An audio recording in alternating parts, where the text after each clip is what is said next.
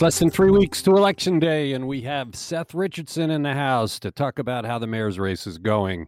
It's this week in the CLE, the news podcast discussion from cleveland.com and the Plain Dealer. Along with Seth Richardson, we have Laura Johnston and Lisa Garvin. I'm Chris Quinn. Good morning. Happy Wednesday, everybody. Happy, Happy Wednesday. Wednesday. Let's roll. We got some stuff to talk about. How did a Washington law firm end up being a key lobbyist and writer of the corrupt HB6? And where do these revelations come from? Laura Johnston, this is a story Jeremy Pelzer published this very morning based on documents released late yesterday. Yeah, absolutely. The law firm Akin Gump Strauss Hauer and Feld LLP had to submit these at the request of the judge, the bankruptcy court judge Alan Koschik, in order to get the last bit of money out of um, First Energy Solutions. They are owed another $1.2 million and $68 million in fees and expenses.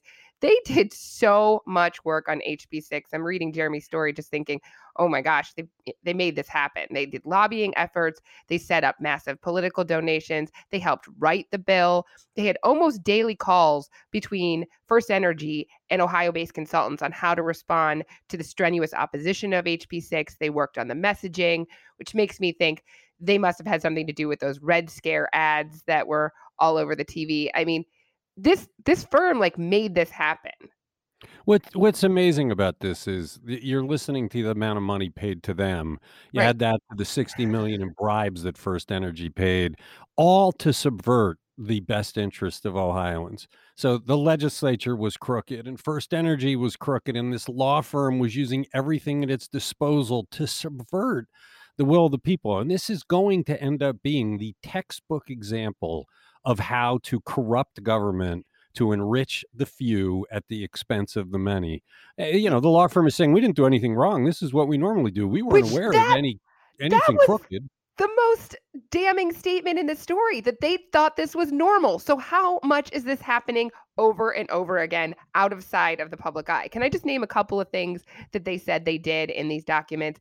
They helped track which lawmakers were for or against the bill, how many votes they expected different parts of the legislation to get.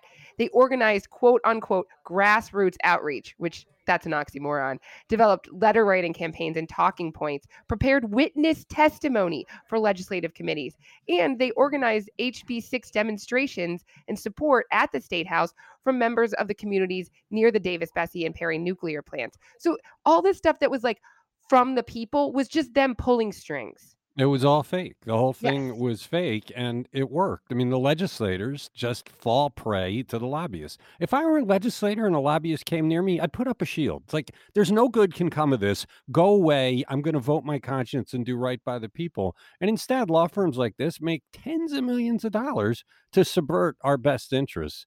It's a great story. Check it out on Can I, cleveland.com. Can I add one last point that I thought was really funny? Is that apparently this law firm was also advising First Energy on quote unquote bipartisan relationship building. I was like, I'm sorry, I, I s- they failed at that part. I saw no bipartisan anything at the state house. You're listening to This Week in the CLE. Who's the Northeast Ohio lawmaker proposing to legalize recreational marijuana? How would that work? And does the proposal have a chance of passing? Seth Richardson, do we have a clear view on how this ends? Well, this is a nice little transition from the HB6 talk we just had because uh, Representative Jamie Callender of Lake County is one of the primary sponsors of this bill that would legalize uh, recreational cannabis in Ohio. Um, you know, does it have a chance? Like that? That's something I keep wondering to myself because politically speaking, I think it makes a lot of sense for Republicans to really get behind this. Um, but I guess it sort of depends you know how they think they're going to be able to like turn people out but i mean you you consistently look at really any polling and just i mean even like culturally speaking right? And it, it seems like the country has really moved quite a bit um, toward legalization ever since uh, you know colorado did. And you know jamie callender is a republican and he even said himself that yeah you know i'm more of a libertarian mindset you know so like like any other so you know alcohol cigarettes tobacco or even you know sugar uh, you know you you should be able to um, you know have control over what goes into your body. And I, I do think that there is a larger subset of the republican party which has traditionally been against marijuana legalization that uh, you know does have that more libertarian mindset. So uh, the, the real big question i guess is uh, you know does it get a hearing? That's that's kind of what i wonder Well, we talked when the the ballot initiative started to legalize marijuana, put it on the ballot next November, whether the strategy really was to get the Republicans to pass legalized marijuana because they don't want that Democratic block of votes coming to support legalized marijuana. You also do see massive revenue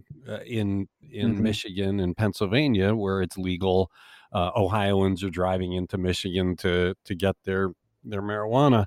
So th- there, there's a revenue ploy, there's a political ploy, but like you said, that there's a whole bunch of kind of fringe right Republicans in the legislature that may have a hard time actually casting a vote to legalize drugs. I actually think that some of the folks that you like that that maybe we consider fringe right might actually be more inclined to uh, you know legalize marijuana vote to legalize marijuana because they do kind of come from that whole libertarian mindset. Now whether like the, the the question is do they come do they approach this from the like the, the sort of true quote unquote libertarian mindset? Or are they you know do they still associate marijuana and pot with you know crime and uh, you know poverty and all those sorts of things? That that is sort of a big question. But i think the revenue stream is also a pretty important aspect of this because you know, you you look at Ohio is missing out on a lot of revenue streams that it you know neighboring states you know have, and right, you sports like gambling, sports gambling, and marijuana right. probably being the two biggest, right? And you know, at some point, I, I think there's going to have to there already already is a discussion, obviously, but I I think at some point somebody is probably going to see down the way like hey why are we missing out on these revenue streams when you know places like michigan and pennsylvania uh, you know indiana doesn't have legal marijuana but has sports betting but you know these sort of vice things that were once really taboo and you know aren't so much anymore uh, I, I, think you're going to see kind of a shift there now the well, other but i was talking to jeremy pelzer yesterday in our state house bureau and he said he thinks this can pass the House, but it might have a much more difficult time in the Senate, which would be interesting. But even if it passed both houses, Mike DeWine would have to sign it or yeah, that... or approve it, and he's in a reelection battle. Um, I'm not sure he wouldn't veto this. And then would there be enough votes to override a veto? I don't think the supermajority would matter here. I think I think you could stumble. So I don't. Has anybody asked Mike DeWine lately about what he thinks of this? Well, that, that he's against it, right? He's that, been that pretty was, clear. Yeah, that was my next. I was gonna go into that. That that is the big hurdle, right? You, can you get a super majority? Uh, eh, maybe in the House. I I kind of doubt it. Uh, the Senate is a much more difficult lift. I would agree with Jeremy on that part.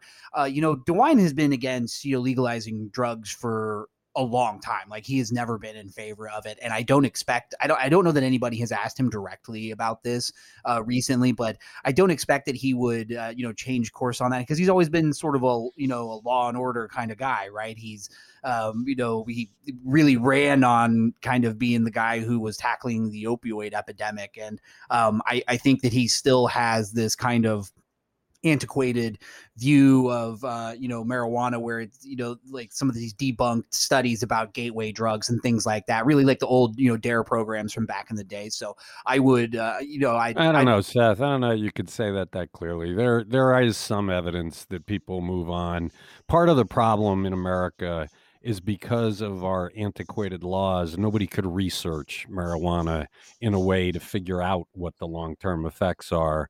And so a lot of states have legalized marijuana without having the true research and experience they need. That's why there's such a debate on this is you really don't know what the result will be. The states that have legalized it, it's still fairly new. I guess Colorado was one of the first, and we're still awaiting the research. So I don't think you could just say that that's a debunked study. I think there are people that would be able to put up studies that show that for some people, um, addiction is addiction and it is a move into the more serious drugs. Anyway, it's interesting. It's it'll be good to see this debate, and I think that's what the framers of the ballot question were were seeking. So they're they're already score one for them. They're winning. You're listening to this week in the CLE. Why is Ohio seeking record numbers of school board candidates in 2021? Laura Johnston school board candidates have always been these sleepy things, mostly involving people who just want to do something good for their kids no more. Now it's a whole bunch of crazy people fighting with those people who want to do good for their kids. Absolutely. And uh, my community is one that this is happening that Hannah Drown uh, looked at closely. She interviewed 20 candidates in five districts to really dig deep into the phenomenon of what is going on. And these races are really just pitting neighbors against neighbors in some really divisive issues, namely masking and critical race theory. And those are the two big ones. The state has seen this all over the place. There's a 50% increase in candidates since the, since the 2017 election, four years ago. In Cuyahoga County, school board races were on the decline between 2001 and 2017. Now we have more people running than the county's seen in two decades 140 people for 83 spots in 30 public school districts, which is kind of mind boggling. And here's my is, here's my question. Is is it clear which candidates are the anti-mask, anti-vax yes. fringe people? I mean, so when when people go to the polls, I mean, I, in Cleveland Heights, I'm just voting for the incumbents because I know they're not fringe nut jobs, and I don't want fringe nut jobs running the school. But but how do people know who to vote for uh, it, it, unless the literature is clear? Like, are you getting postcards from the anti-vax yes. fringe people saying I'm anti-vax? We are getting postcards. I wouldn't say they're that blatant about the anti-vax, but we are getting postcards from both sides. And one of the t- people are running in tickets. Like there's three uh, candidates running together in Rocky River whose platform is education, not mm. advocacy. So that's a very probably PC way of saying they don't want they're against critical race theory, even though critical race theory yeah, is I, not taught in the school. I would not pick that up. I, I would not realize that that's the critical race theory crazies. I, I mean, that's the problem. I think voters going to the polls is who's defining for them. Okay, this is the group of candidates that has kids in the schools that wants to work on education. This is the group that's bringing their personal politics from Facebook into the, the debate. How do you know? I mean, well, I do think that people are really tuned in. And I'm not saying everyone is, but the library had a forum for our town that everybody watched, everybody talked about. People who are not normally political, who literally don't know what's going on, went to the library forum. And then literally at parties later saying, Can you believe what so and so said? Can you believe what they did? We're talking about a very engaged population here. And that's what I say about neighbors pitting against neighbors. Like it is a big topic of conversation. And so people know the background because they're talking to other people about the platforms and i don't i don't know what's happening in other communities but i think people have been pretty blatant about where they stand on this i mean chagrin falls you had the person that ran the sign in the airplane that said, you know, don't muzzle our kids. Like these are not subtle messages. Right. But I in Cuyahoga County, except maybe for Strongsville, which has gone wackadoo, I, I, think most people do not favor uh, bringing this kind of politics into the school district. I mean, one, no school district is teaching critical race theory. That's the preposterous Correct. thing. They're in there going, "We're not going to have critical race theory." It's not being taught, and and most people in Cuyahoga County, I think, are reasonable and sane and want their schools to to be focused on education.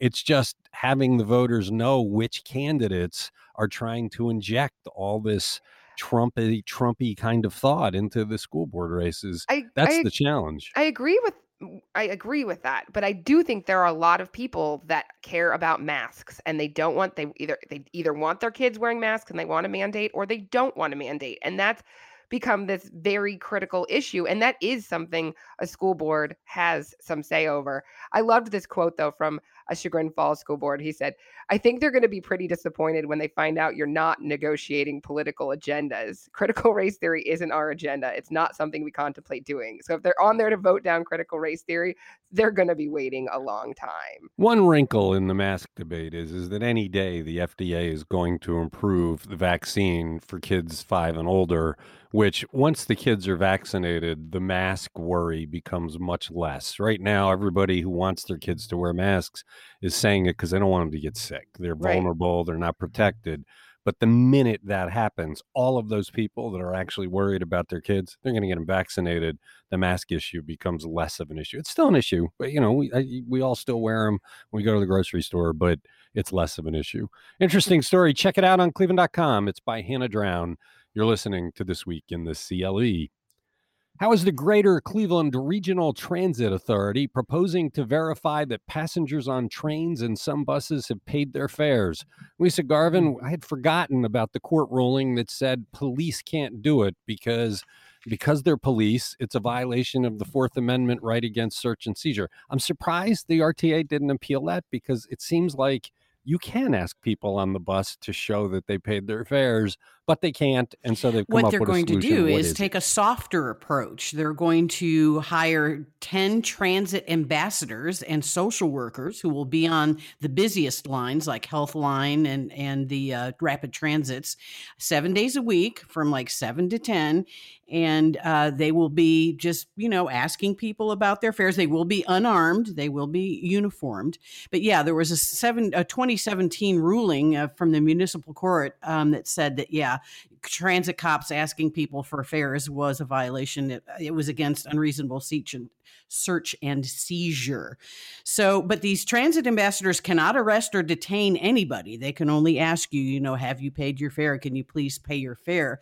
In the in the interim, after this ruling, they were having bus drivers do the fare enforcement, but that slowed down the health line quite a bit. So they had to jettison that idea. So they're gonna. It's a pilot program. They're gonna start it sometime next year, and we'll just see how it goes. But quite honestly, I, eh, you know, in Houston, when they had cops get on the train and try to enforce fares, people got ugly. So I'm worried. You know, I guess the the social workers will be there for crisis intervention, but you know, some people don't take kindly to be asked to pay a fare. I, I just hope that these transit ambassadors will be safe. Well, well, think think about this. This is a whole new level of cost. You got to pay for these people, and they're not going to generate the revenue that pays their bills. So this is another expense for RTA.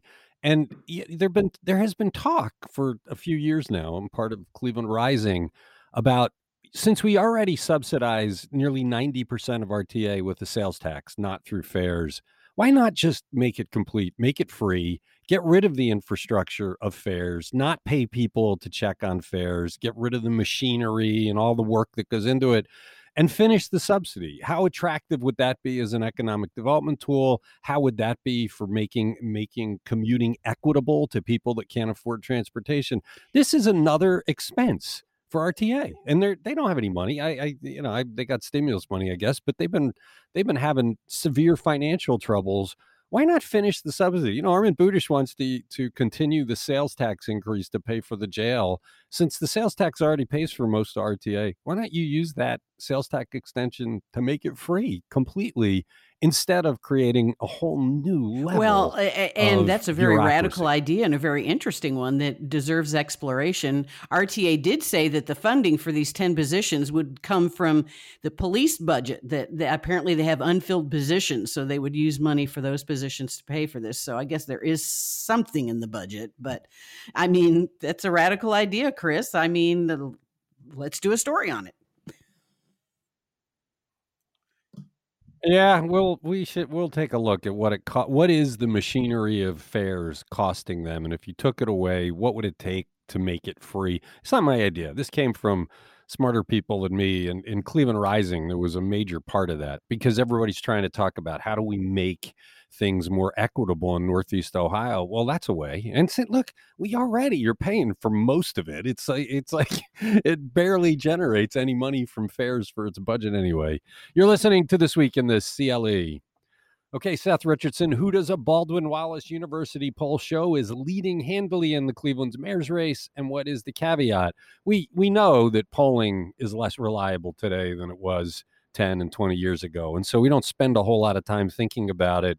Nobody really invests much time in in giving it a lot of weight. But Baldwin Wallace is one of the more credible organizations doing it. What did they find? Well, they found Bibb had a uh, about a, a, little more than a nine percentage point advantage over Kelly, uh, Kevin Kelly, that is, and um, you know Justin Bibb was at 34.5%. Kevin Kelly was at 24.9%. But, you know, probably the uh, the bigger number to pay attention to in this poll is that 40% of respondents said they were still undecided, um, you know, with less than three weeks left to go until the election. So, you know, I think a lot of people are obviously still making up their mind. And while it does seem, you know, most things seem to point to Bibb having at least, um, you know, a slight advantage at the very least. Um, you know, there's there's there's still a lot of room to grow for uh, for really both candidates if, if this poll is accurate. Yeah, that my my problem was that with it was how many of those people are actually going to vote? And are how how do you reach all of the the people who you can't reach through traditional means? So I mean, how accurate is it of a measure of not only who's winning, who's losing, but but who is undecided? That's the problem. Is how how do you reach people? I mean, I talked to what 417 people, right? And does that cover all of the different groups of people that are energized by this election? And I, I, I don't know what the answer is there. Well, yeah, so yeah, you know, 400 and I think it was 419, uh, which is a statistically significant uh, sample size, right? As far as the you know the science behind it, that that does look you know fairly sound, right? Um, you know, one I actually got a, oh, hold got on, a hold on. It, wait, wait, stop. It's fairly sound for the greater population. But if you break the population into groups, I'm not so sure it is. I mean, there there's you know there's an energized group of voters over in Tremont and Ohio City that are that are for Bibb that, that'll vote in larger numbers than maybe elsewhere in the city. Does the poll capture that? I I doubt it can. And and how do you know you're reaching a representative sample of those neighbors or in West Park? Are you reaching a representative sample of of the Kelly supporters over there? Uh, it's just hard. I mean, I think I think we've seen for the past 10, 15 years, polls have not been all that helpful in figuring out who's going to win.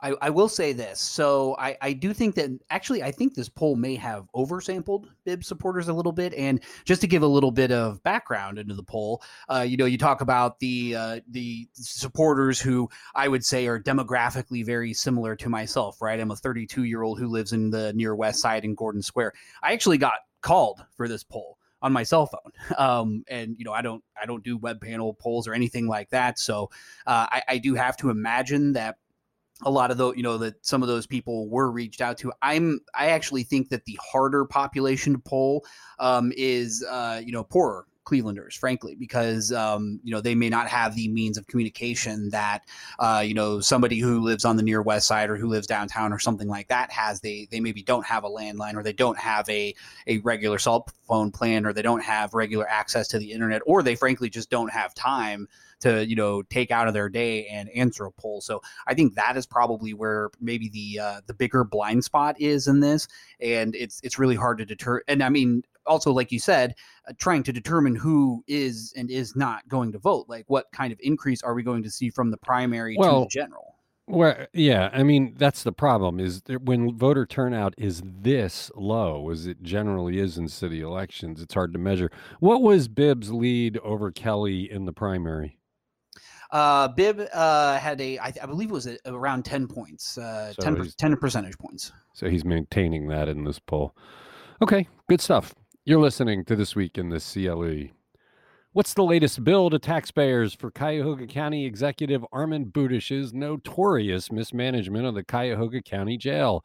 Laura Johnston, a reader, sent me a note today saying, Will you please add up the total cost of all of these lawsuits? And we will. The estimate is quickly becoming $100 million. $100 million because Armin Budish saw the jail as a profit center and allowed it to be mismanaged into a torture chamber. And we are paying a huge bill for his incompetence. What's the latest? Yeah, absolutely. This is $190,000 to pay a settlement to a Euclid man who was injured in this unprovoked beating from jail guards in 2018. That's the year that eight inmates died in the jail, and one of more than two dozen lawsuits from the last two years, which, yes, are completely adding up. But Devon Bean and the county announced this agreement. They before they went took the case before U.S. District Judge John Adams. This is kind of crazy. According to the lawsuit, Devon Bean had joked that the officers took their jobs very seriously when he was getting changed into his jail uniform. And then an officer punched him and another one shot pepper spray in his mouth and face. And then you know, he, he got hit so hard he blacked out while he was pulling on his pants. So it's not like he was attacking the guards. He was trying to joke with them and they hit him, according to the lawsuit.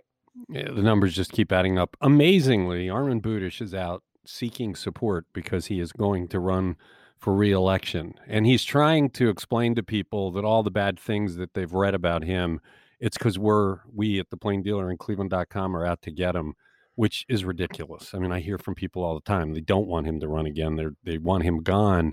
And I just I think about the advertisements the political ads that can be that will most certainly appear that say Armin Budish has blood on his hands because of his zeal to profiteer off of the jail. He made it so dangerous, eight people died. Or the man that Armin Budish named to get profit out of the jail is serving nine months in jail because of the torture chamber they created. How does he mm-hmm. think he can win in the face of those truths? In addition to all the other incompetence we've written about with contracts and my God, it's a, it goes on and on and on. Yeah, And he's out there actually believing he has a chance to be reelected. you have to think about the mindset of these guards, like what they were working in day in and day out, that you could be this so callous to human life. Because like after they broke this guy's jaw, then he they didn't even treat the injuries. It wasn't like I was mad and I'm sorry. Like what was it like working in this jail that this was normal? Yeah, I know. It's it's what happens when you I mean a jail is never a profit center. It's always going to cost you money because the, you have wards that you have to care for. That's that's the role of government. It's service, not profit. And and he saw dollars and it created this incredibly dangerous situation. And it's just mind-boggling that we're going to be talking about this for the next year because he's running. I I just cannot believe given his record that he thinks voters will will cast ballots for him. You're listening to This Week in the CLE. What should we expect when a bunch of Republican candidates for Senate in Ohio face off in person Thursday in the southwest part of the state? Seth Richardson, I hmm. think this might be the first time they're all on a public stage together. Uh, yeah, you know, I think I think you're. Well, we should note that not all of them are going to be on the stage together, right? Uh, Matt Dolan will not be there, but yeah, as far as uh, Josh Mandel, J.D. Vance, Bernie Moreno, Jane Timken, Mike Gibbons, I, I believe you you're correct. I think it might be the first time they are on a stage together, at least in kind of a uh, forum debate setting of sorts. And um, you know, this is uh, this is being hosted by um, you know Jack Windsor's outlet. I think most people are pretty familiar with uh, Jack Windsor and his um, uh, what should we call it? His his brand of uh, media, um, so to speak. Well, What- familiar because he, until he was banned from the Capitol Press Corps because he wasn't really a member of it, he was a regular questioner in Mike DeWine's daily coronavirus briefings, always asking the loaded question. And and uh, I mean, I guess it was entertaining for some. It got in the way of getting coronavirus information from the governor because he had to waste time with it. Yeah, a lot of uh, a lot of pseudo journalism coming out of him, um, and you know what what can we expect? I, I expect that we're gonna see you know probably what we've seen kind of throughout this whole race, right? We're gonna probably see some candidates going after each other. I think you know specifically, I think you're probably gonna see Josh Mandel be pretty aggressive. Um, and there's gonna be a lot of uh, real basic red meat talk as well, right? It's gonna be critical race theory talk. It's gonna be vaccine mandates talk. It's gonna be uh, you know, socialism. I bet you hear that word quite a bit when you know if somebody watches that, and there there are multiple uh, multiple of these things scheduled. So Well, let me ask you this though. They all have almost the exact same message. Not Matt Dolan, who won't be there, but the rest of them in every communication, they're all identical. They- They're all, you know, worshiping at the altar of Donald Trump and whatever he says, they all mirror it. How does how do they differentiate? You think they just th- th- they're going to say see who can say the most outrageous thing to to try and stand out? No, I think the way that well, I mean, there there's going to be some of that for sure, but I think the way that we've seen, you know, these candidates kind of try to differentiate themselves is basically a a sort of like no true Scotsman fallacy that they sort of use, where it's like, no, they're not the uh, they're not the Trump candidate. I'm the Trump candidate. You're going to see a lot of that essentially, like uh, people saying, oh, he, they're a fake Trump supporter, or they did they did X, they did Y, they did Z, whatever um, you know, people will attack, you know, you know, JD Vance for, you know, basically saying he would vote for Hillary back in the day. They're going to attack, you know, Jane Timken for her, uh, you know, her support of Anthony Gonzalez before she flip flopped on it when she decided to run for Senate. Those are the kinds of things that you're probably going to see um, where whether where they will try to uh, draw a little space between that It's- and but- others. But you know, the truth is, it's not even interesting. Uh, You know, sometimes when you have a good political battle, the theater is interesting, but but this is pathetic. And so, I, I mean, I I'd hate to be the reporter to have to cover this because it's it's just it's it's like children arguing, you know, that they should have the blue ball instead of the pink ball. I, just, I mean, I, I just I see so Yeah. little value here. They're not talking about anything substantive. They're not talking about anything genuine. They're just mm-hmm. using their tired talking points. They they want to be Donald Trump. Donald Trump knew how to tug the heartstrings. He mm-hmm. created a big club for people to feel like it was something to belong to, where they couldn't join any other club. He welcomed them in, made them feel like they were part of something, and they could talk from a, a position of superiority that all of the rest of the country is a bunch of snowflakes that are pathetic. None of these folks have that ability. None No, of them have that understanding of human nature. So they're just like hollow shadows of Donald Trump parroting phrases without any real meaning to them. Well, it's like they're, uh, you know, I, I described it, I believe, in a piece I did, is arguing over the, uh, you know, who gets to sit at the popular kids table, and you know, to use another, I guess, um, uh, a metaphor from childhood, it's it's sort of like a a debate. You know, everybody's basically saying that their dad can beat up the other person's dad, but they don't all realize that they have the same dad in a way. It's it's just kind of like this circular argument of sorts that um you know I, there there hasn't been much discussion on the issues that I've really seen. All right. Well, we'll have to see how it's going. I think uh, Andrew Tobias is going to go down and cover it for us. It's going to be fun to see how we write that story while leaving out all of the ridiculous quotes that are just made to get coverage. You're listening to This Week in the CLE. Thanks, Seth. Thanks, Laura. Thanks, Lisa. Thanks to everybody who listens to this podcast.